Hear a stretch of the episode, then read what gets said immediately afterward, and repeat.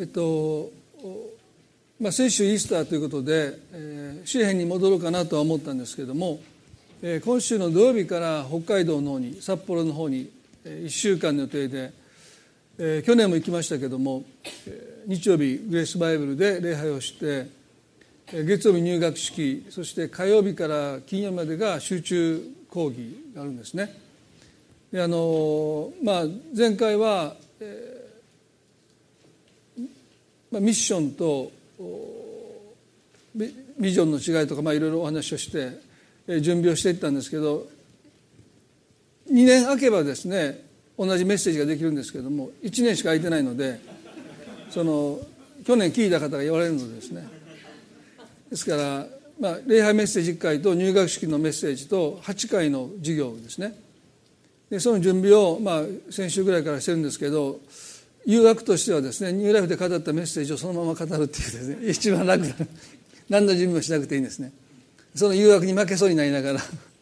でもね、せっかくいただいた機会ですから、あの新学生の方に何を語ればいいのかなということで、霊的形成を今あのまとめてお話をしようと思っているんですね。でそういう流れの中で、あの今日聖書学校でお話をするいっかいめの授業の内容をですね、まあ、礼拝用に少しえー、書き直して、皆さんはねよくもうお聞きになっているので、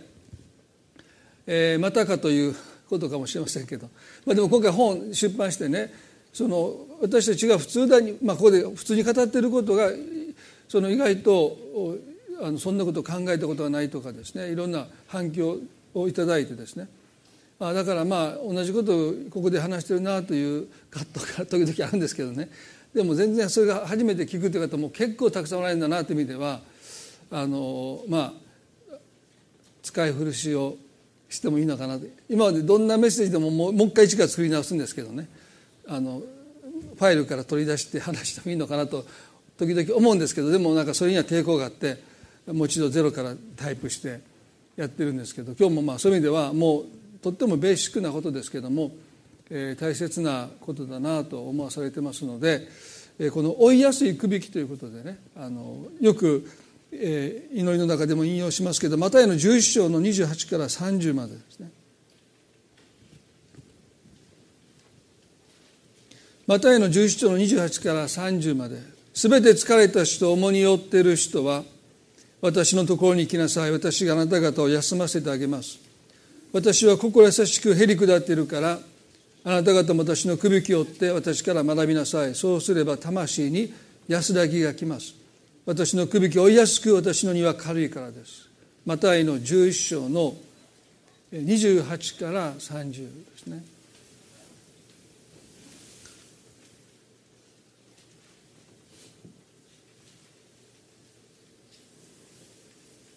ここで私たちはふたつの招きをいただいてますね。私のところに来なさいという、すべて疲れたし重荷を負っている人は私のところに来なさいという招きがまず一つですね。ですから私たちは重荷を負うときに、一人でそれを背負わないで、私たちはいつも招いていてくださるイエス様のもとに私たちは招かれてるんだ。何の因でもいりませんね。この方が招いていてくださる。ですから私たちが問題を抱えたり悩みを抱えたりするときに、イエスは私たちをもう招いていてくださるんだ。だからこの方に迷惑をかけるってことなんて、ちこれっぽっちも考えなくてもいい、ね、この方が招いていてくださる。それに私たちは応答していくべきです、ね、遠慮しらない、いつだって招いていてくださる ですね。ですから毎週の礼拝の中でも重荷を下ろすことに対して毎週毎週語りますよね。それはもうそれはもうイエス様はいつも私のところに来なさいと私たちを招いていてくださる。でもう一つはここで書いてますように、私から学びなさいとおっしゃった。で今日はこのことを取り上げたいですね。私から学びなさいというですね。ですからもし私たちが私のところに来なさいという招き、重荷を覚えて心にいろんな悩みを覚えるときにイエスのもとに行くことはとっても尊いですよね。でもそれだけじゃなくて、同時に私から学びなさいというこの招きに私たちはもっと応答していくべきだと思います。重荷を下ろすだけじゃなくて、そもそも重荷を抱え込んでしまった根本的な問題があるわけです。もう負ってしまってるから、イエスはまず下ろすように招いてくださるんだけど、そもそも重荷を負うようになった根っこの問題、なぜ私たちは重荷によって疲れ果ててしまうのか。いや、人生は、ね、厳しいんだ、そういうことじゃないんですね。私たちが重荷を負って疲れてしまう根本的な原因が解決されない限りですね、私たちはまた重荷によってまた疲れて、でもイエスは招いてくださるので、その招きに応答して私たちはこの方のもとに行って重荷を下ろしますけども、でも根本的な根源的な問題が解決していかないならば、私たちの信仰生活は荷を下ろして、また知らず知らずのうちに荷を抱え込んでしまって、疲れて重荷を覚えて、またこの方のもとに行って重荷を下ろしていく。でこれだと、まあ重荷を下ろせる場所があるという意味では大きな恵みですけども、でもイエスはそれだけじゃない、私から学びなさいとおっしゃった。すなわちね、一度重荷を下ろしたら今度はもうその重荷を私たちが負うことがないように、もう疲れ果てることがないように、私から学びなさいとおっしゃった。でそれ何を学んでいくべきなのか。ここでイエスはにじゅうきゅうで、私は心優しくへり下っているから、あなた方も私のくびきを負って私から学びなさいとおっしゃった。あなた方も私のくびきを負って私から学びなさいとおっしゃった。でそうすれば魂に安らぎがきます。このことを今日深めていきたいなと思うんですね。私のくびきを負う、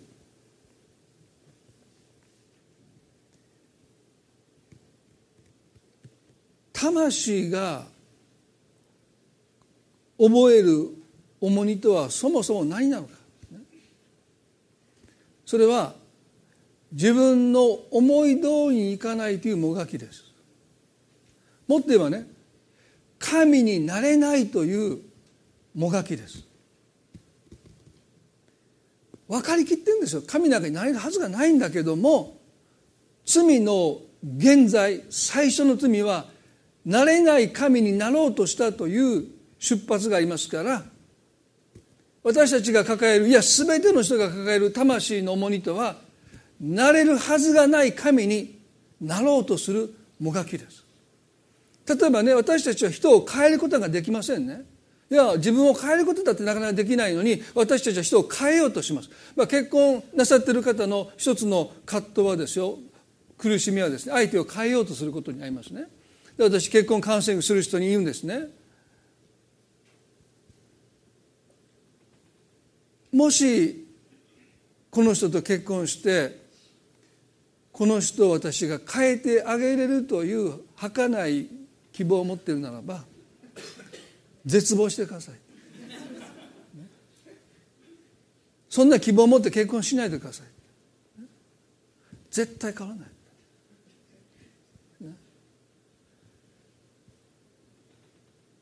私たちは人を基本的に変えることはできないですよね。でもちょっときつく言えば変わると思って、きつい言葉で何度言って分かんない、まあ、それはうちの会話話じゃないですよ、ね、どんどんエスカレートするわけですよ、ね、何回言ったら分かんのって、何回言っても分からないんです。だから絶望してください。この人は何回言えば分かんねやろうって、もうそこで悩まないでください。何回言っても分からへんって、それを受け止めたいんです。重荷おりますからね。だから結局私たちの魂の重荷っていうのは、神のようになろうとしてなれないもがきなんです。だから何回言ったら分かんのっていう限り、私たちはもがき続けるわけです。でも何回言っても分からへんなと思ったら、もう重荷下ろせますよ、ね、だから結婚生活諦めてみじゃなくて、もうそういうもがきを抱え込まないという意味では、私たちはね、別に信仰宗教の教祖になろうとなんて誰も思ってないんです、ね、でもやっぱりどっかで私たちはなれない神のようになろうとしてもがいてる、ね、人生なんか思い通りいかないということを最初から認めれば楽になるんですけれども、なかなか私たちはそれを認めれないんですね。なお自分の思い通りに生きようとしている。ですからこの魂の重荷とはすなわち神のようになろうとするもがきだって言えると思いますね。で、私のくびきを負うってことは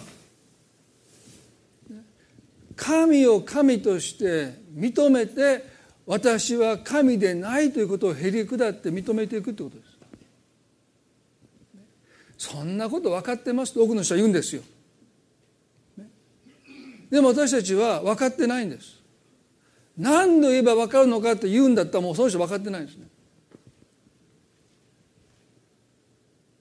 神を神として認めて、私は神ではないということを別にへりくだらなくても当たり前なんだけども、でもへりくだって認めていくということが私のくびきを負いなさいというイエスの招きですよね。創世記のさん章に人が神のようになろうとして神様が取って食べてはならないとおっしゃったあの善悪を知る知識の木の実を取って食べたその罪の結果として神は裁きを宣告しました。で、私たちは基本的に、いや全ての人は基本的にこのアダムとエバのこのふたりの犯した罪の影響の中に生を受けて、一人も例外ではない。だからこの創世記のさん章のじゅうななからじゅうきゅうまでのこの罪に対する神の裁きの宣告のもとに私たちは生を受けるわけですよね。私はこの私は何もしてないんだから関係ありませんという人はいません。全員がこの裁きのもとに生まれてきます。神様はこうおっしゃった。あなたが妻の声に聞き従い、食べてはならないと私が命じておいた木から食べたので、土地はあなたのためのあなたのゆえに呪われてしまった。あなたは一生苦しんで食を得なければならない。土地はあなたのために茨とアザミを生えさせ、あなたは野の草を食べなければならない。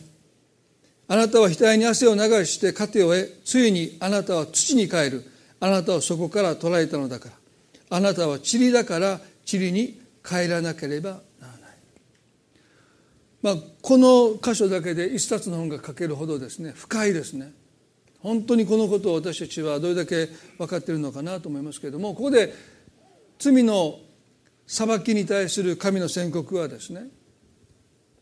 何か悪いことをしたということよりも誰の声に聞きしたかったかということで、イエス神様でおっしゃった。あなたは妻の声に聞き従って私に聞き従わなかったというのが 罪, 罪の宣告です。どれだけ多くの男性が妻の声に今も聞き従って神様の声に聞き従ってないのかよく分かりませんが、でもここで神様はね、あなたは妻の声に聞き従って私の声に聞き従わなかった。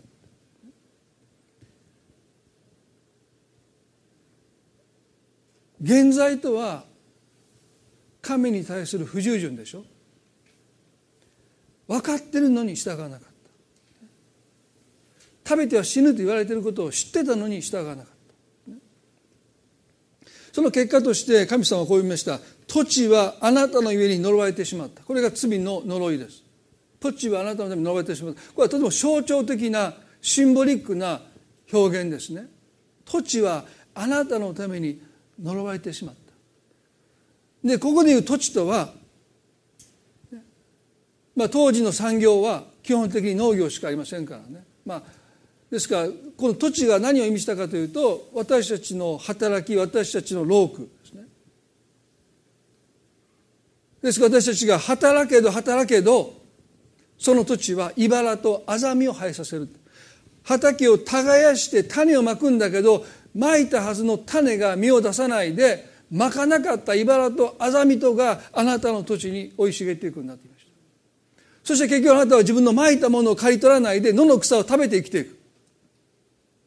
すなわちね、罪の呪いとは何かたたりのようなものではないですね。日本人の人が呪いと聞くと何かたたりのように思いますけど、そうじゃない。聖書における呪いとはあなたの労苦が報われないということです。それにつきます。額に汗して一生懸命働いてもあなたの労苦は報われない。地の産物を食すんじゃなくて、地の草、野の草を食べていく。これが現在に対する神の裁きの宣告です。労苦が報われない。で、ここでイバラとアザミというこの食物が呪いの象徴として出てきます。で、これは新約においても呪いのシンボルとしてこのイバラっていうのは使われますね。マタイのじゅうさん章のなな節にイエス様が種まきの例え話をされました。種まきの例えば例えの中でイエス様は土地をよっつに分けられた。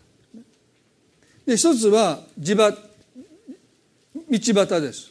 ほとんど土がない。そして薄い岩地。マタイのじゅうさん章をちょっと開いていただけますか。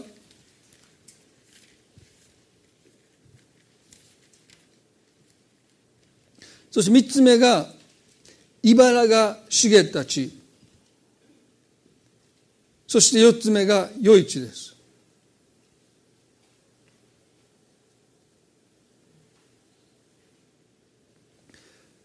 ここでね、じゅうさんのななでこう書いてますよ。また別の種はイバラの中に落ちたが、イバラが伸びて塞いでしまった。地端に道端に落ちた種はですね、鳥が来て食べちゃった。でもイバラの中に落ちた種は芽を出したのにもかかわらず、実を結ぶ前にイバラに塞がれてしまったというこの例えばですね。まさに私たちが労してもその労したことが報われないということの象徴ですよね。道端に落ちた種は労してないんですよ。落ちて鳥が食べちゃった。でもイバラの中に落ちた種はせっかく芽を出してさあこれから実を結ばせるその前にイバラが塞いでその労苦を台無しにしたという例えですね。そして余市に落ちた種はですねさんじゅうばい、ろくじゅうばい、ひゃくばいの実を結ぶんだと書いてます。祝福と呪いがこんなにはっきりと対比されてます。余市に落ちた種はですね、その労したことに比例せずですね、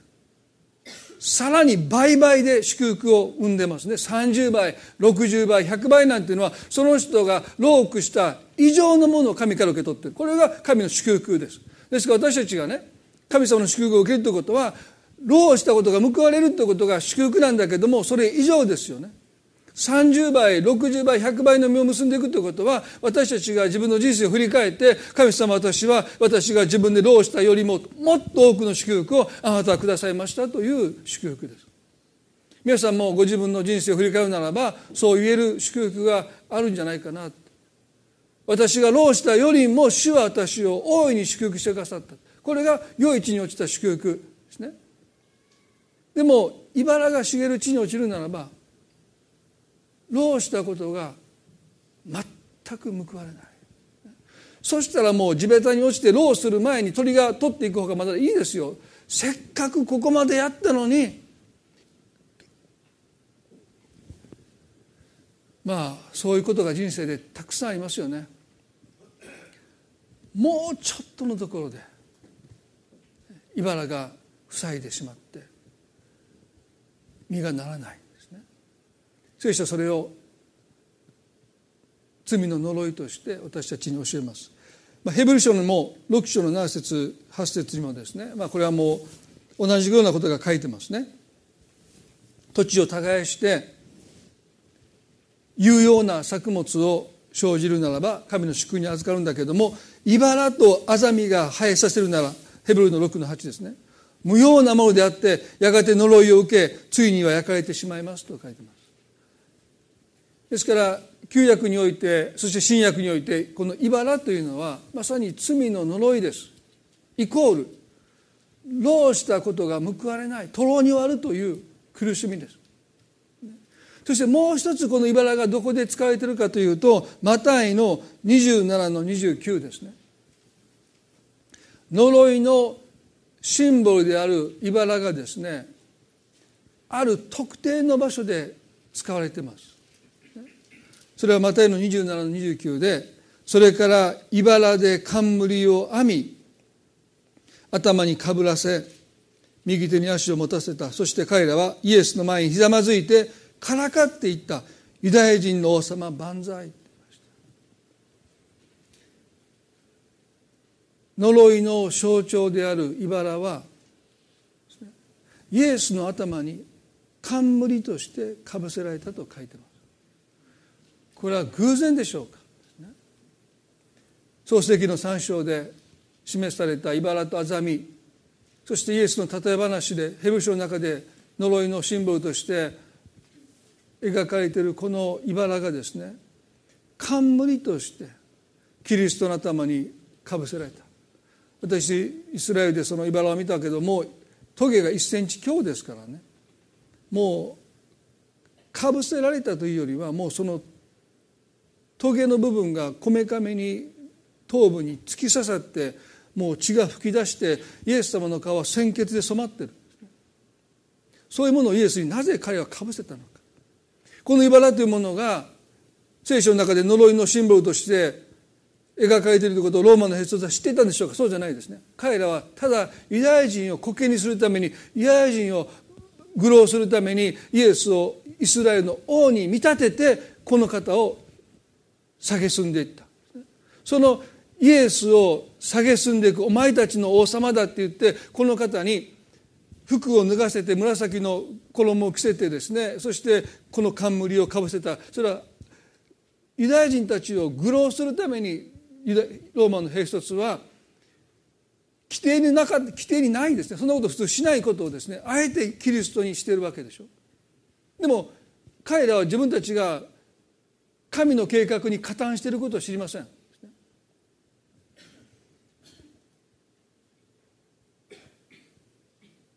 ガラテヤのさんのじゅうさんで、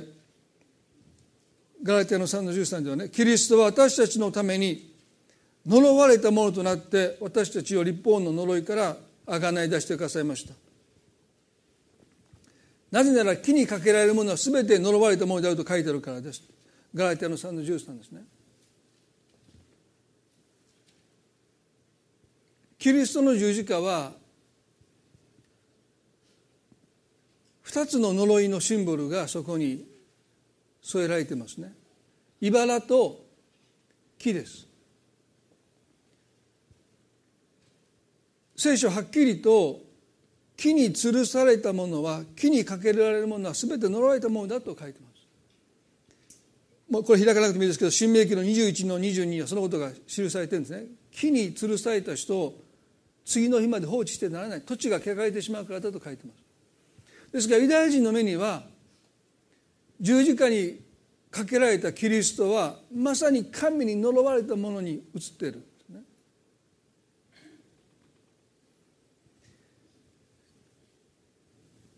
宗教家たちがキリストを殺したいと思った。そしてね、聖書を皆さん読まれたら、彼らは最初石打ちで殺そうとしてるんです。でもイエスは何回か難を逃れました。でももともと彼らは石打ちでキリストを殺そうとしてる。それがユダヤ人たちの処刑法ですからね。ですから彼らは本来石打ちでキリストを殺そうとしたんだけども、なぜユダヤの総督ピラトの前で十字架につけろと叫んだのか。それはイエスを石打ちで殺すならば、この方は殉教者になってしまう。もしこの方が石打ちで死んでしまうならば、殉教者になって、この方の影響はもう絶大です。揺るがなくなっちゃう。だから何が何でもイエスを殉教者として殺したくなかった。だから彼らはローマの処刑法である十字架によって木に吊るされて神に呪われたものとしてキリストを殺したかった。それ以外にこの人が語ったこと、この人が与えた影響を抹消することはできない。だからね、ユダヤの総督ピラトがどうすればいいのかと群衆に聞くとですね、彼らは十字架につけろ、十字架につけろと叫んだと書いてます。なぜ十字架なのか。何が何でもキリストを神に呪われたものとして殺したかった。そしてまさにイエスは呪いの象徴である茨の冠を頭にかぶせられて、木にかけられて息を引き取ったんですね。だから弟子たちはその姿を見て痛く失望して、この方から離れていってしまったんですよね。でも皆さん、先ほど見しましたガラティアの さんのじゅうさん で、キリストは私たちのためにと書いてます。呪われたものとなって、私たちを律法の呪い、罪の呪いから贖い出してくださいました。ですからキリストの十字架を見るときに、私たちは私たちの罪の刑罰を身代わりによってくださったという十字架の側面と、一生つきまとってくるこの罪の呪いです。で、私たちはもちろん罪の刑罰から救われるということは、神様によって私たちは罰を受けて滅びないという救いでもありますよね。でもこの人生を私たちが生きるときに、私たちの土地は呪われたままであるならば、皆さんがどんなに労苦して額に汗して苦労しても、それが報われない。この罪の呪いから私たちを贖い出すために、石打ちの刑で死んでもよかったんです。でしょ。どんな手段でキリストが亡くなってもいいんです。死ぬことが大事ですから、死をもって償うということがキリストの救いの条件ですからね。でも神はなぜキリストを十字架につけたのか。それは罪の呪いから私たちを贖いです。すなわち土地が呪われた、その土地が良い土地になるために、キリストはあえて十字架に釘付けされて、呪われたものとして死んでくださった。ですから皆さん、私たちは十字架を見るときに、私が犯した数々の罪の刑罰を引き受けてくださったというその側面と、罪の呪いをイエス様が引き受けてくださったというですね、その呪いからの解放です。あなたが人生で労苦したことが報われないという呪いから解放されて、あなたの労をしたことの何一つ無駄にならないというこの祝福に私たちが入れられているということを、私たちはもっと知るべきだと思いますよ。あなたが労した一つ一つの苦しみが全部報われるとするならば、皆さん、これはもう祝福の以外何もでもないですよね。マタイのじゅうろくしょうのにじゅうろくせつにね、マタイのじゅうろくしょうにじゅうろくせつに、人はたとえ全世界を手に入れても、誠の命を損じたら何の得がありましょう。その命を買い戻すのには人は一体何を差し出せばよいでしょうって書いてます。罪の呪いっていう、まあ本当に何度も言いますけれども、呪いという言葉を私たちが使うときに、もうイメージが出来上がってしまうので、あまり使いたくないとは思うんですけれども、まあでもそれ以外に使いようがないので、まあ、罪の呪いという言葉を使いますけれども、それは何度も言いますけれども、労したことが報われないということでしょ。でそれの最も分かりやすいイエス様の言葉がこれですね。たとえ人は全世界を手に入れても、人生で願っているものを全部手に入れても、すべての夢を叶えても、ね、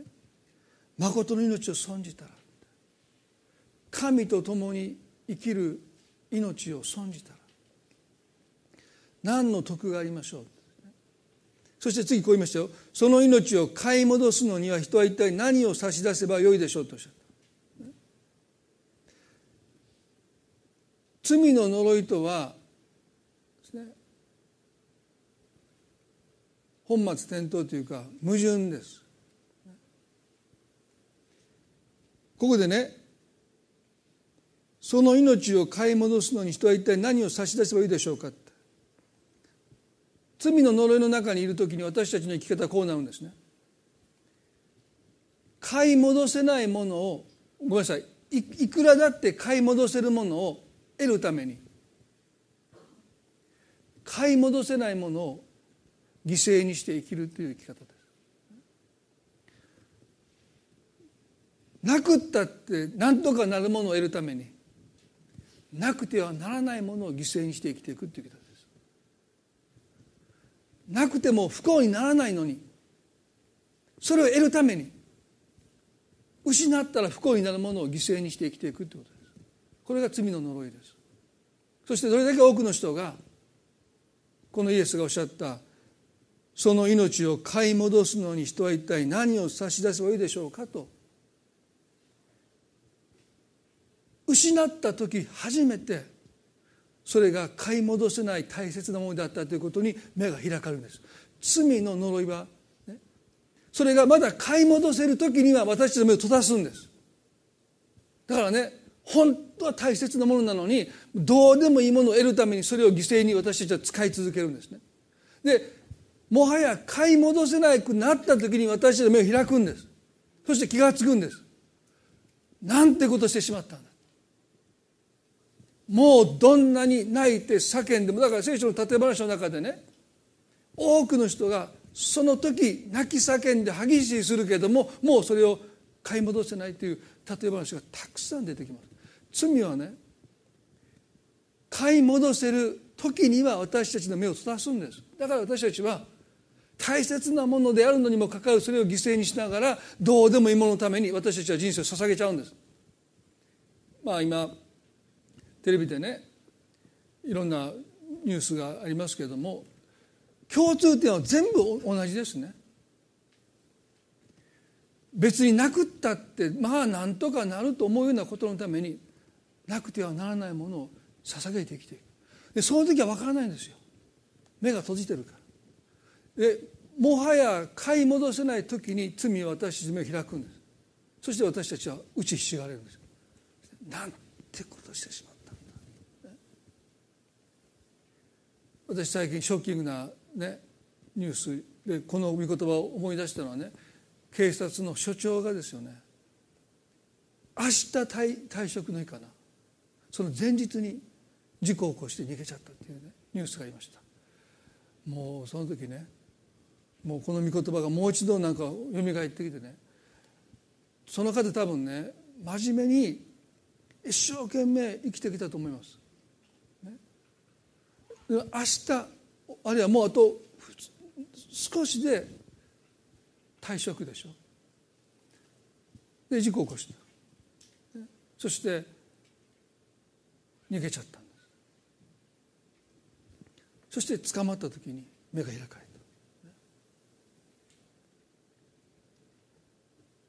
このイエス様の警告は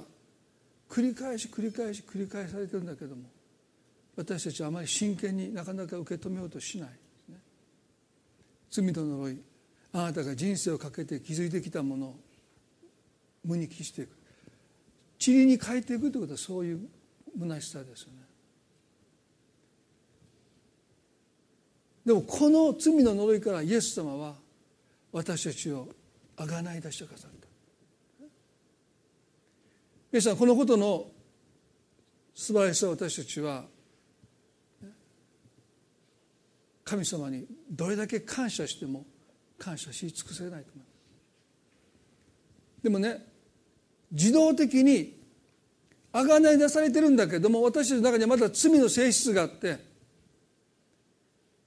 重荷をいつもまた私たちが抱え込んでいくように、神になれないのに神になろうとする、そのもがきをまた抱えていってしまう、その過ちを私たちが繰り返さないためにも、皆さんね、あの最初のイエスのくびきを追うということをね、最後にご一緒に見ていきたいですね。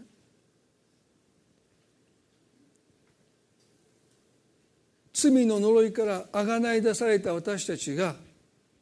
本当に祝福の中に生きるために、神が私たちに求めることはくびきを追うことです。神様に対して素直に従順になるということです。ここでイエスはマタイのじゅういちのにじゅうきゅうでね、私は心優しくへり下っているからとおっしゃった。あなた方も私のくびきを追って私から学びなさい。くびきを追うためには絶対条件としてへり下ることが欠かせません。そうじゃないとくびきを追えないんです。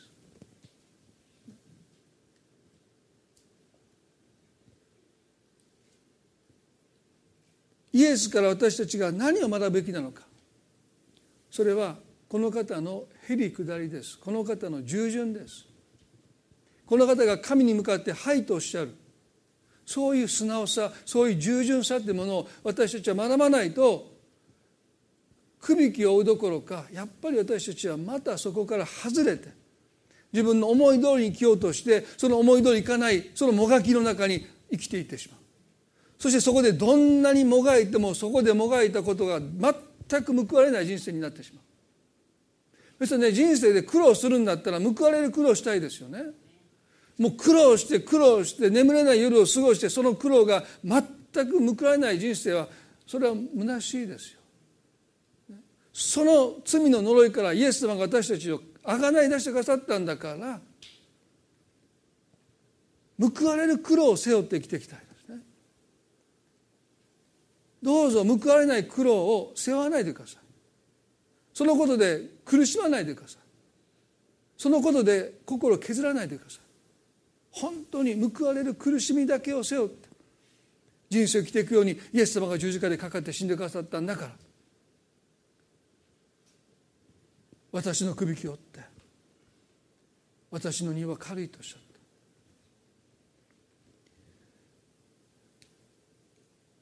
ピリピのに章のはち節でこう書いてます。ピリピのに章のはち節で、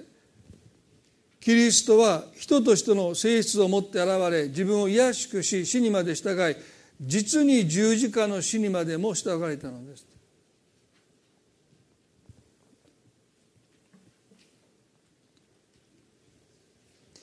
キリストは人としての性質を持って現れ、自分を卑しくし、死にまで従い、実に十字架の死にまでも従えたのです。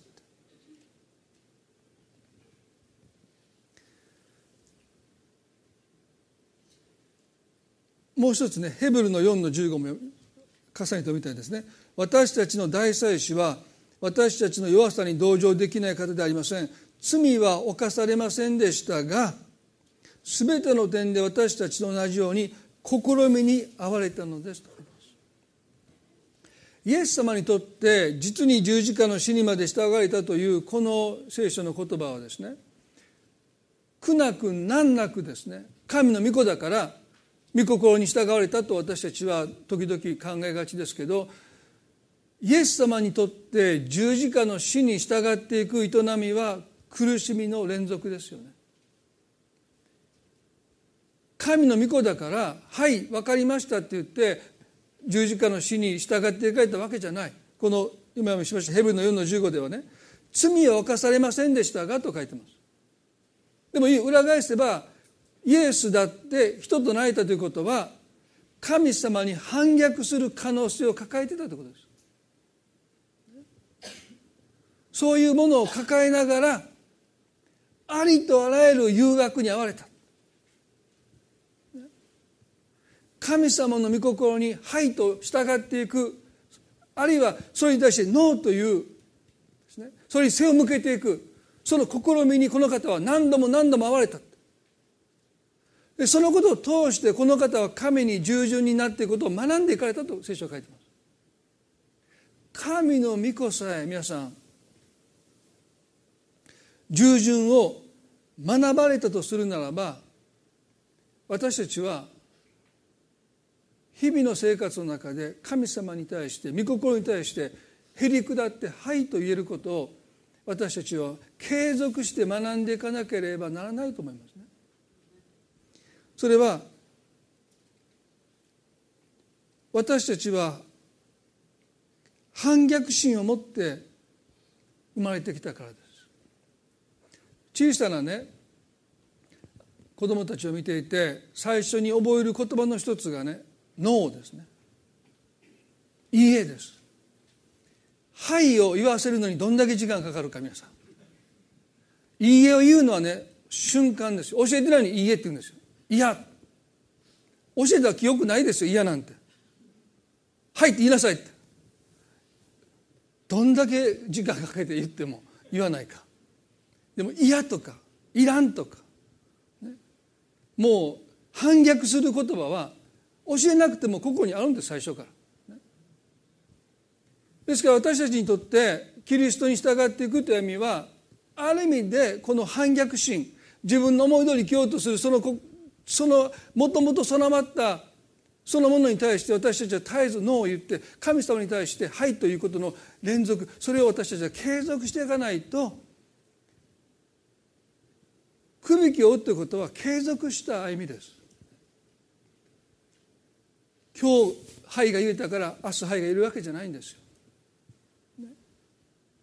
はいと神様に言い続けていくこの従順を私たちは継続して学び続けていかなければならないということです。皆さん、イエス様はね、最後にマタイのにじゅうろく章の中で、あの有名なゲッセマネの園で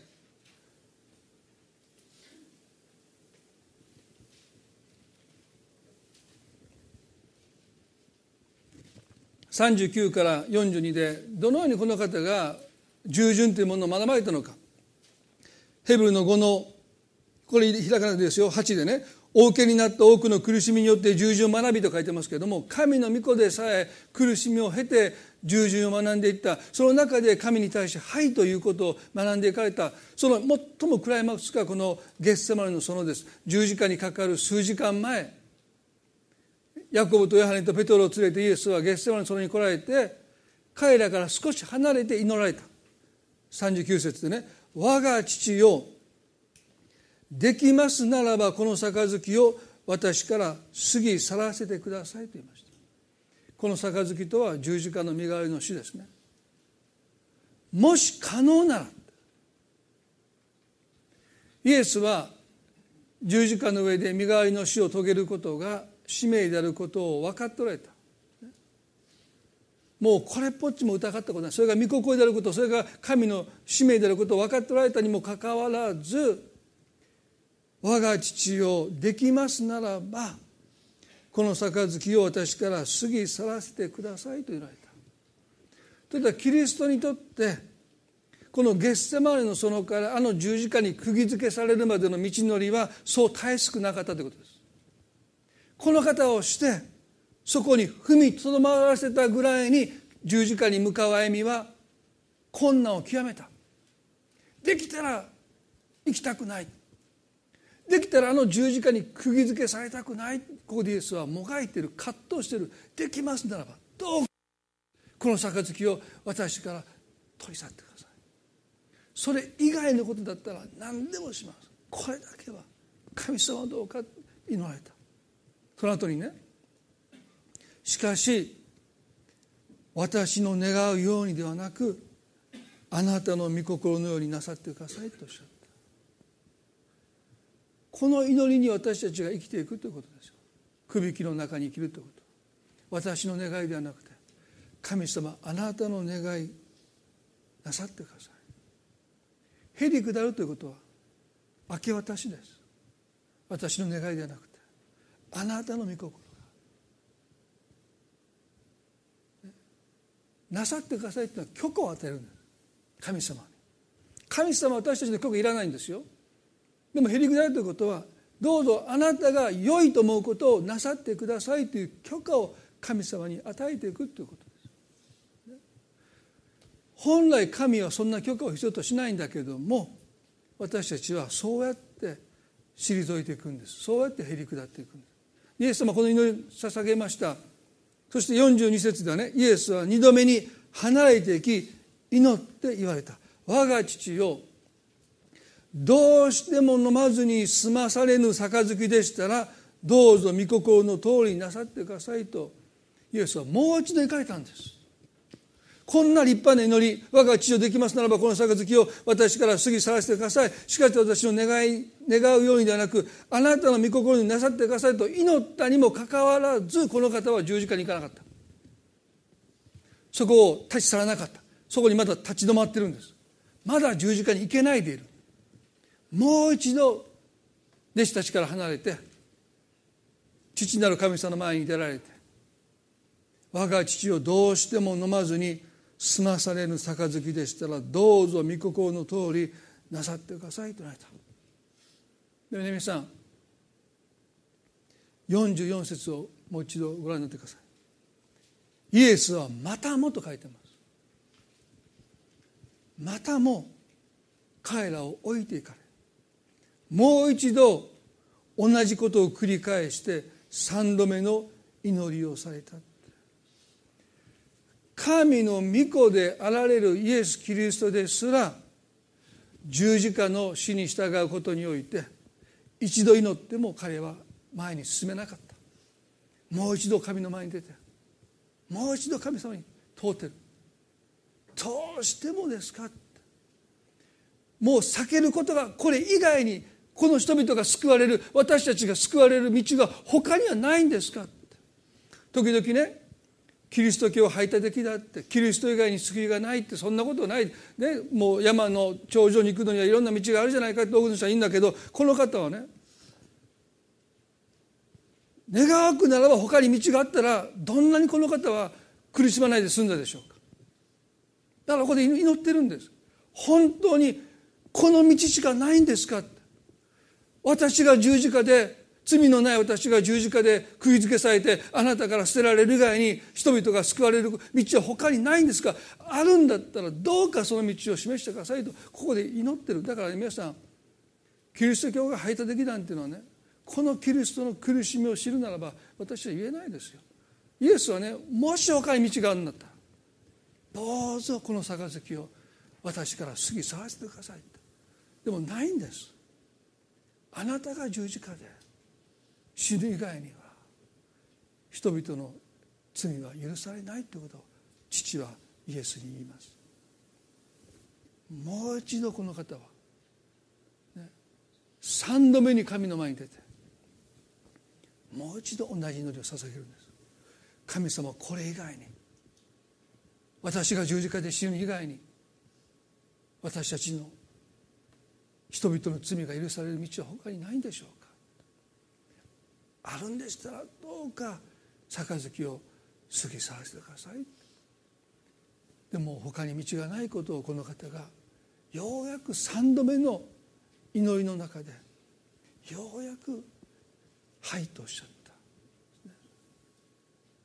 そして立ち上がってこう言いました。時が来ました。人の子は罪人たちの手に渡されるのですって言って、この方は十字架に向かって歩んでいかれたんですね。私から学びなさいとイエス様がおっしゃったその学びとはこの従順さです。神の御子ですら苦しみを受けて従順を学んだとするならば、皆さん、私たちは本当にここで神様に従わないといけないときに、はい従いますなんて言えないですよ。私たちの毎日の生活の中で、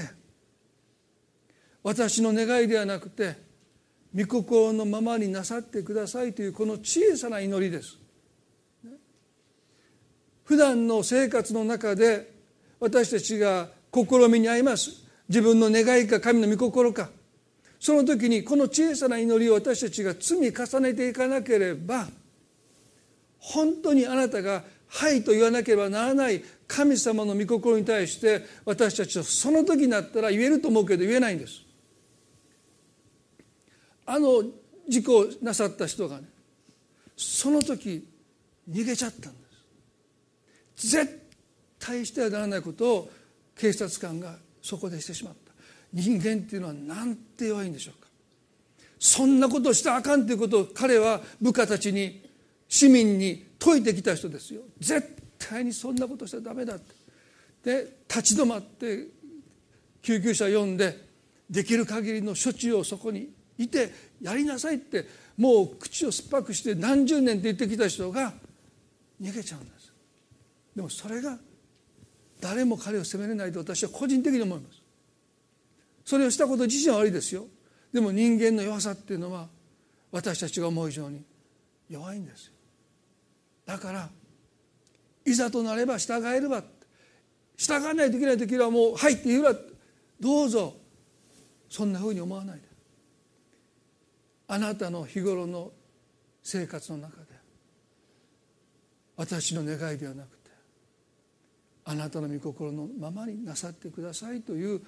このへりくだって素直にはいということをどれだけ積み上げていったのか、それがおそらく本当に従わないといけない時に神様に私たちが従っていくためには、そういう私から学びなさいとおっしゃった従順を学ぶという生活を私たちが大切にしていく、その中に生きていくということ、そのことを私たちはもう一度今日覚えたい。だからキリストのあの偉大な十字架の救いの背後にはこのゲッセマネの祈りですね。これが土台になければあの十字架は、あの救いは到底成し遂げられることはなかったんじゃない、そう思います。この姿を見たのはヤコブとヨハネとペトロのさんにんですけれども、私は幸い聖書を通して私たちはこの苦悩されるキリストの姿を知っています。さんど神の前に出て、私じゃなきゃダメでしょうか、他に他に道がないんでしょうかって神の前でもがいているキリストの姿を見るときに、私たちもいかに私たちが神に反逆する心を持っているのか、でもそれがですね、首輝くことを通して私たちの心を変えられていきます。神様に対して本当に心から素直にはいと言える人に私たちは変えられていく。でもそれは瞬間には起こらないです。どれだけこの祈りを普段の生活の中で神の前に捧げてきたのかということがとっても大切なんじゃないですね。一言お祈りしたいと思います。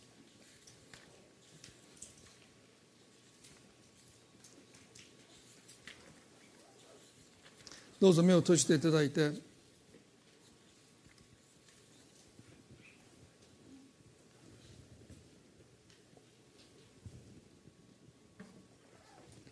今日皆さんが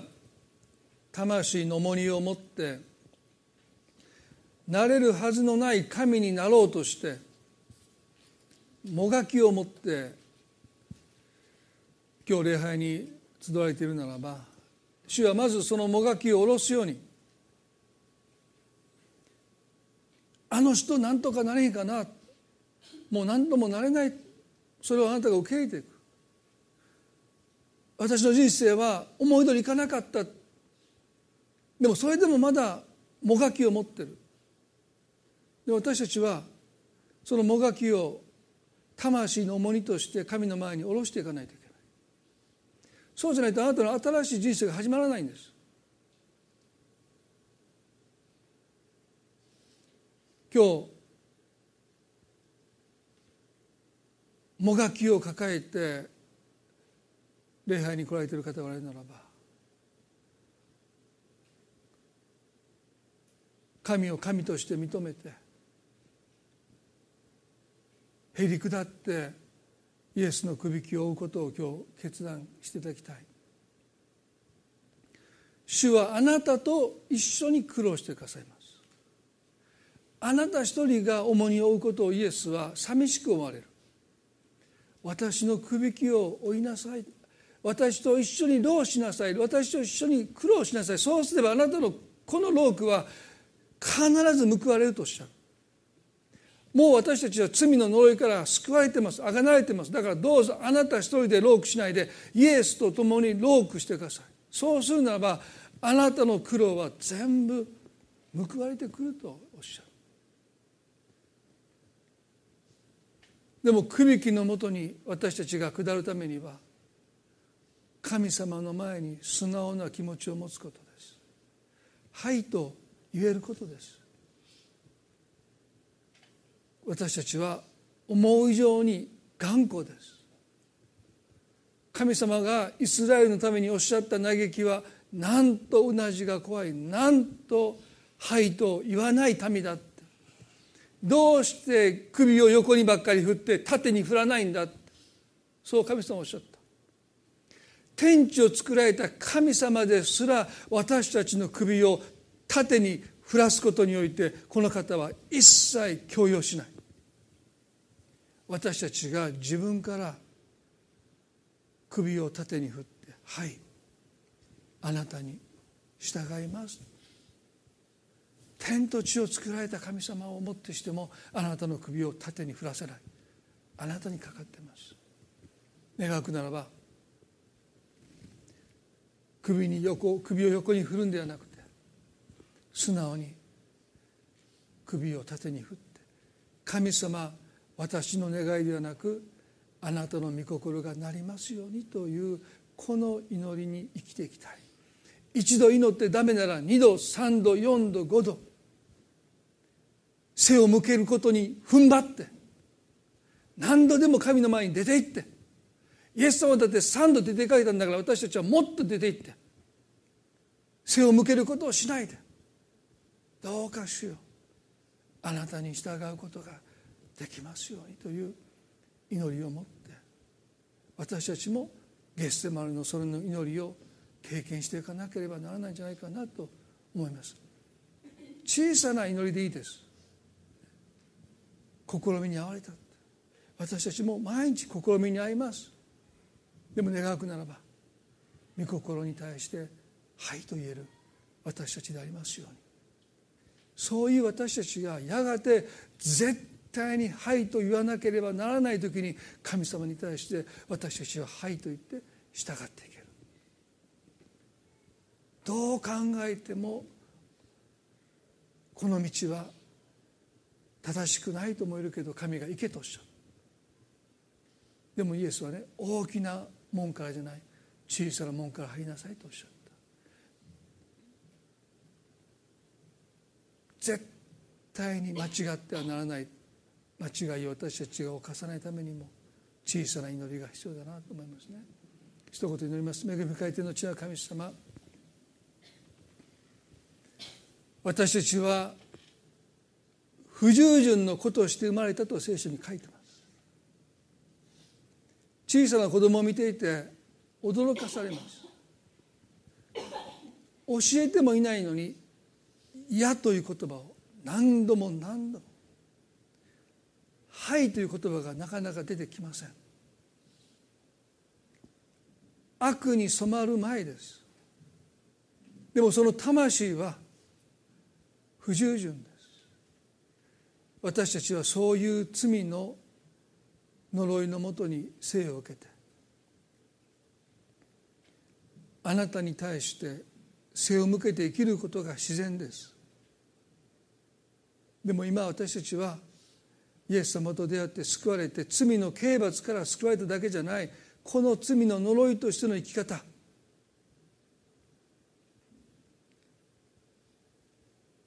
あなたの御心に背を向けて生きる生き方から私たちをあがない出してくださった。でもまだ罪の影響があって、なかなかあなたにはいと素直になれない私たちがいます。でも神様、イエスから何を私たちが学ぶのか、それは従順です。このお方ですら従順を学ばれたんですから、私たちはもっともっとこの従順であることを学んでいく必要があります。でもそうすれば魂に安らぎが来ますとおっしゃった。すなわち私たちが自分の願いを横に置いてあなたに従うときに、私たちは魂に安らぎを経験する。その安らぎとは安心感というよりも、私の人生が神様の御心の真ん中にあるという安心感です。このままでいいと神様がおっしゃってくださる安心感です。状況は何も変わらない。こんなことしてていいんだろうかと私たちは焦ってしまうかもわからない。でも今神様が私たちに願っていることに対して、私たちが素直にはいと言うならば、私たちの人生は神の御手の中にあることを知ります。そして神は、たとえどんな困難があろうと、どんな状況があろうと、私たちの人生があなたの見ての中にある限り、私たちの人生は誤らない。あなたの御心の真ん中にあります。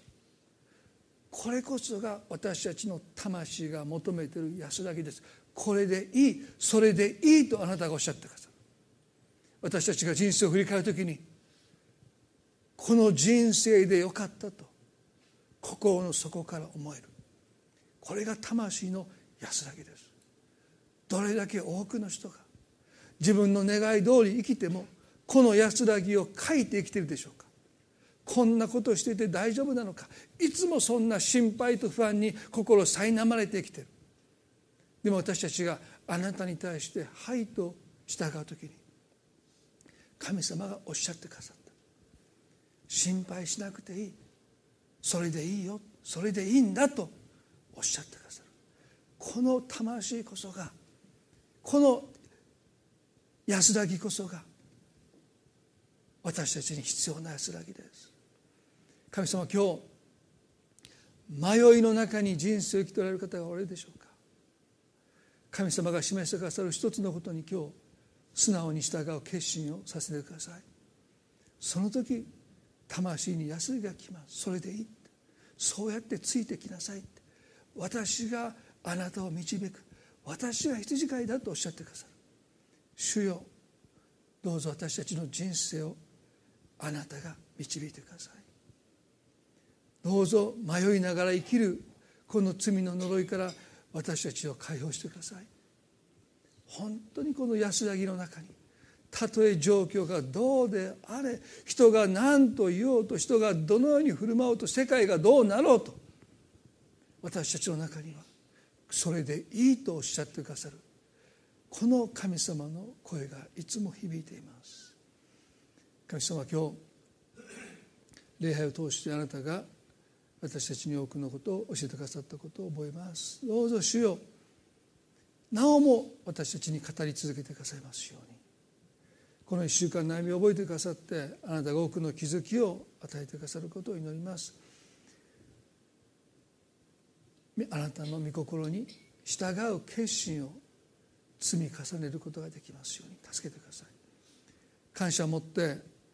愛する私たちの主イエスキリストの皆によって、この祈りを御前にお捧げいたします。それではどうぞ皆さん立ち上がっていただいて、賛美を捧げたいと思います。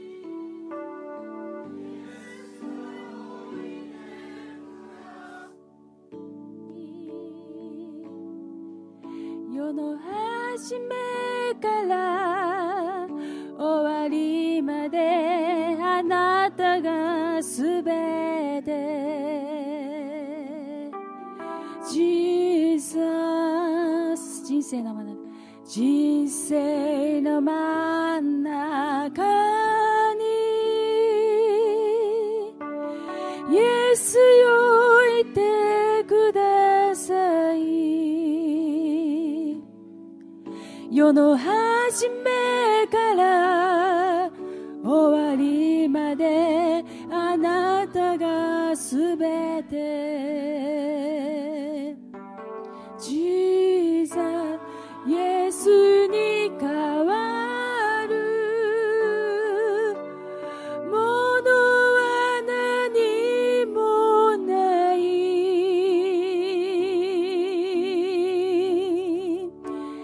ああなたこそが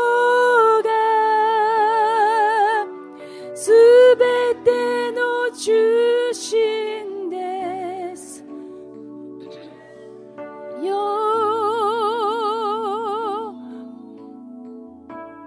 もう一度すべての真ん中、すべての真ん中にイエスよいて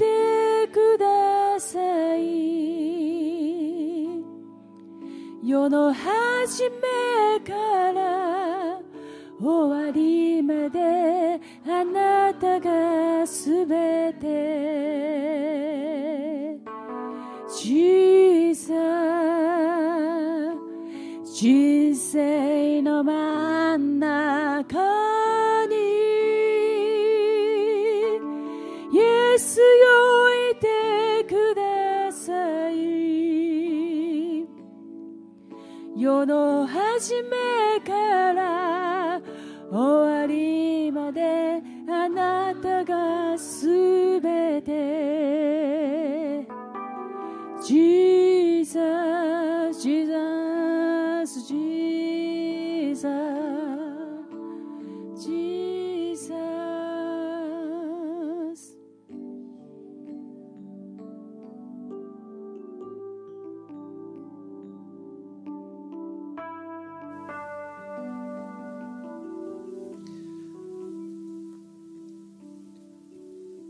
どうか皆さんの歩みが、その労したこと一つ一つが決して無駄にならないで、神様がそれに報いてくださる。それが十字架の救いの御業です。罪の許しにおいて私たちは悔い改めることを神は求められます。罪の呪いからの本当に贖いは